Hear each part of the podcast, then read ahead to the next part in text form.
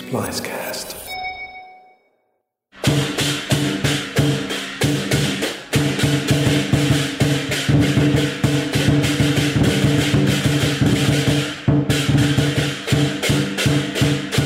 The Chinese New Year in Singapore is a two-week-long celebration.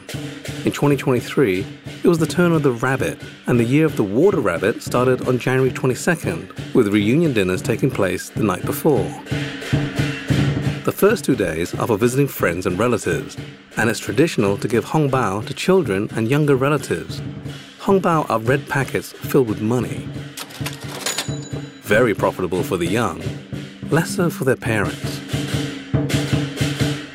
Mind you, the two weeks are not one long public holiday.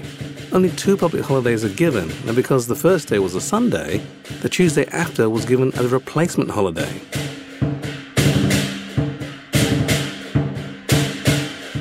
Once shops and offices reopened, many want to line dance at their premises to bless the new year.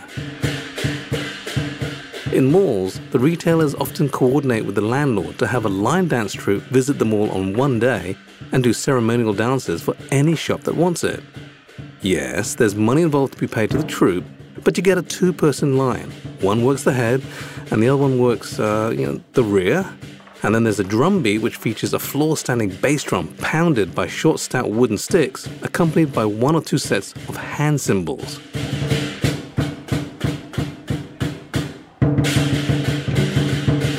I'm on Orchard Road at Plaza Singapura on day five of the rabbit year, meeting with friends from out of town, and one troupe spent hours going from shop to shop doing line dances.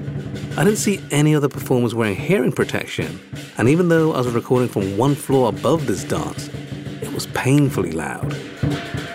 What I love about the drumming is that there's an element of improvisation going on. It's not jazz improv, but rather there are a number of phrases that are used, and the bass drum percussionist is stringing these together on the fly, and you can see the hand cymbal players looking over to the bass drum man for cues.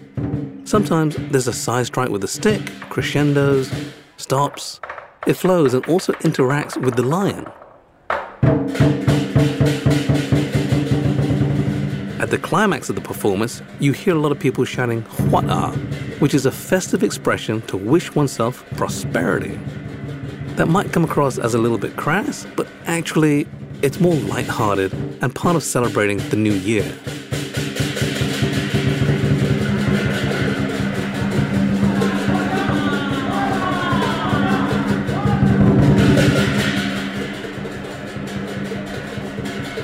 You've been hearing a lion dance troupe working in a mall during the two weeks of Chinese New Year.